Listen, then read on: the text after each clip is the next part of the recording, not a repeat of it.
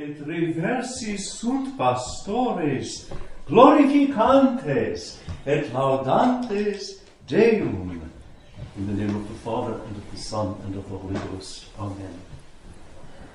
And the shepherds returned, glorifying and praising God.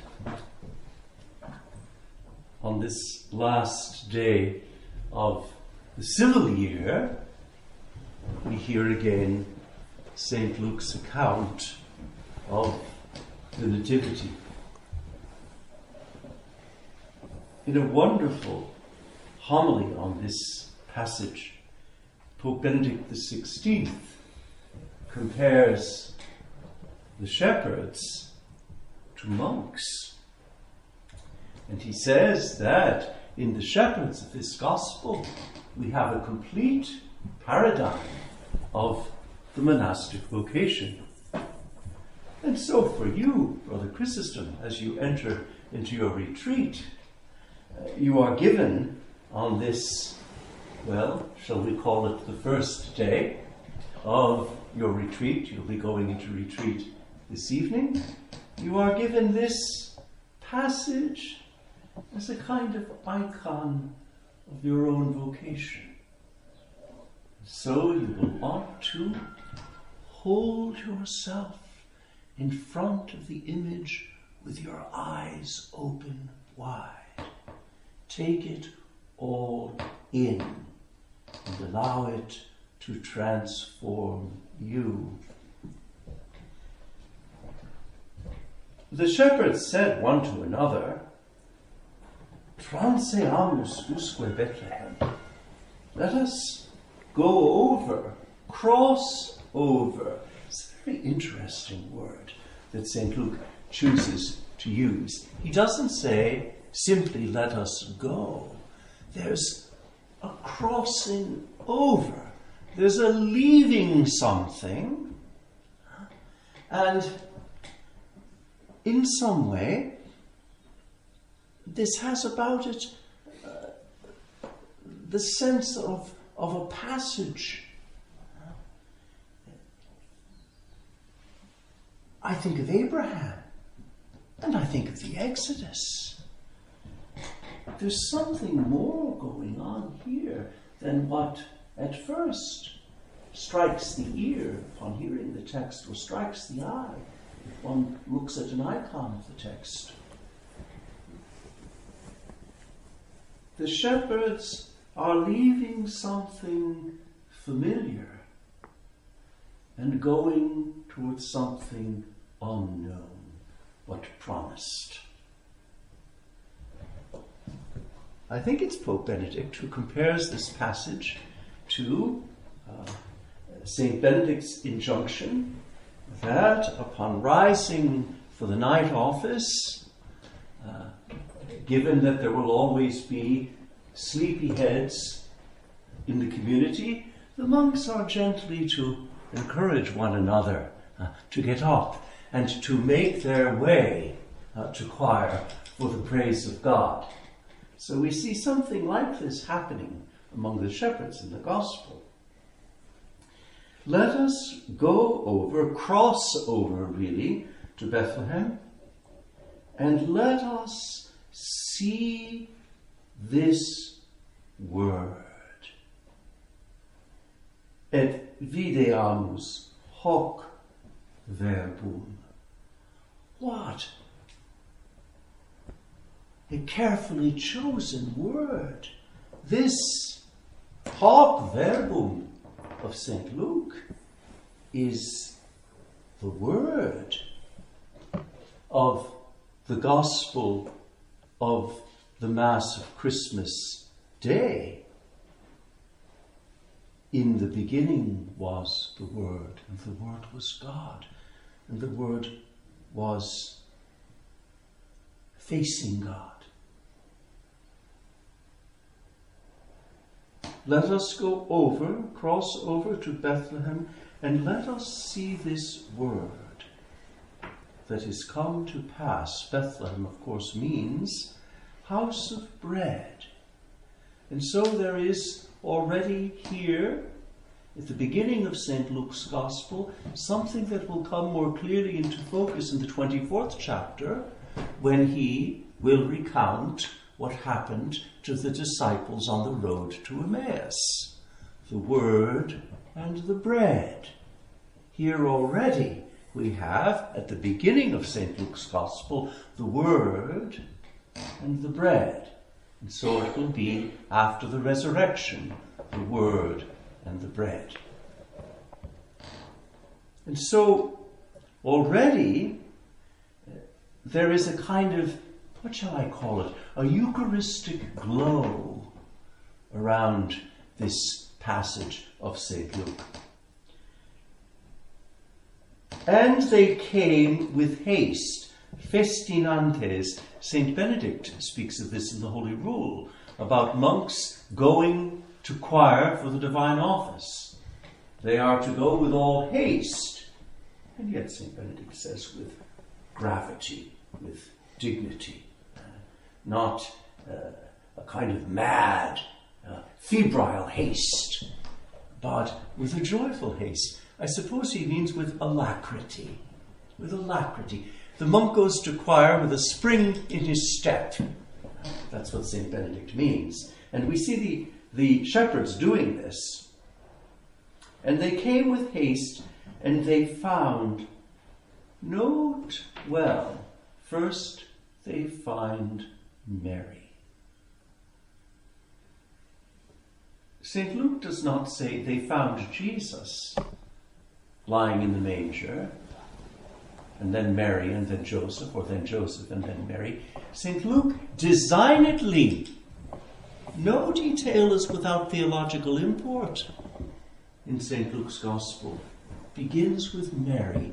Mary is, I love to call her, Our Lady of every new beginning. Our Lady of every new beginning. Our Lady of every advent. And so, Brother Chrysostom, even as Mary was at the beginning of your vocation. Place her now at the beginning of your retreat and at the beginning of your life as a young professed monk. Mary at the beginning. And Joseph. Joseph. Joseph is there. Joseph, who is the icon of humble and obedient collaboration with the designs of the Eternal Father. And the infant. Of course, the word infant means the speechless one, the one who cannot articulate a word. So here we have the Word who as yet cannot utter a word. the infant lying in the manger. And in this, we see something already of the host lying on the corporal. This is, I think, already a Eucharistic image. And this particular way of looking at it is borne out in the oldest iconography of the event. Because the manger is made to resemble at once an altar, telling us that the infant is the sacrificial victim, and the manger looks rather like a tomb, pointing to our Lord's uh, bitter passion, to his death and his burial. The, the icons of the Nativity represent, show us the whole mystery of Christ. And this is what St. Luke wants us to see in describing the infant positum in praesepio. I think of this when uh, I place the host on the linen corporal uh, at the offertory of the Mass. And in the Eastern liturgy, as you know well, the priest, having prepared the bread on the discos, the paten, puts the little gold crown like device over it, and from that little crown like device hangs a star, the asteriskos. And the priest, placing it on the paten, says, And the star came and stood over the place where the child was. And seeing, they understood of the word that had been spoken to them concerning this child. This is St. Luke's way of expressing the mystery and the grace of the contemplative life. Videntes autem cognoverunt de verbo. That videntes is a very rich word. It means not just see, but fixing their gaze, taking it all in, contemplating, if you will. And so there is in this something that speaks to adoration of the most blessed sacrament. Videntes, videntes, videntes. Today, of course, the Blessed Sacrament will be exposed from after Holy Mass until midnight and our doors will be open to all who want to come to see this word among us. This goes to the heart of adoration of the most holy sacrament of the altar. Uh, it is to see and seeing, to grasp and to be grasped by the word the word that had been spoken to them concerning this child. And all that heard wondered, and at those things that were told them by the shepherds. This is the witness, if you will, of the monastic life in the church.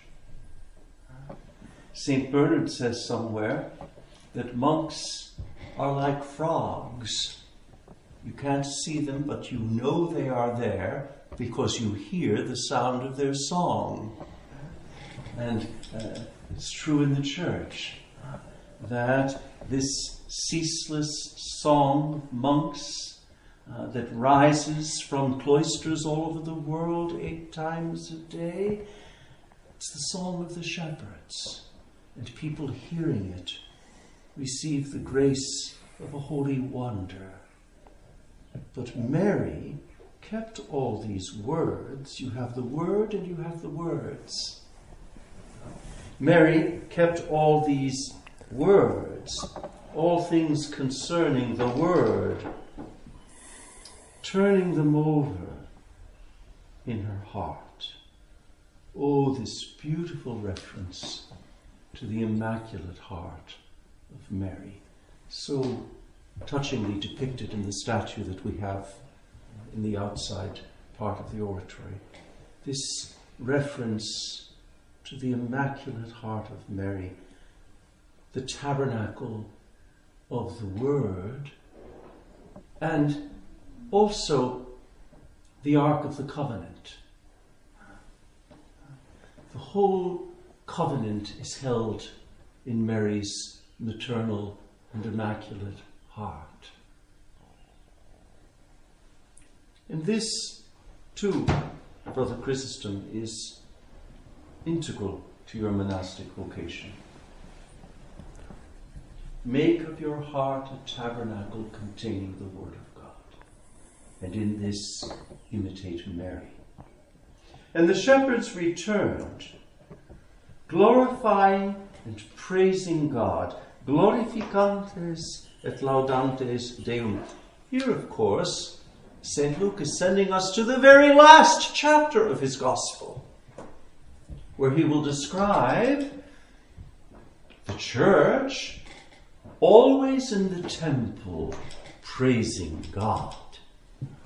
So, this nucleus of the praising church, the church that spends her breath in glorifying God and pours out her heart in praise.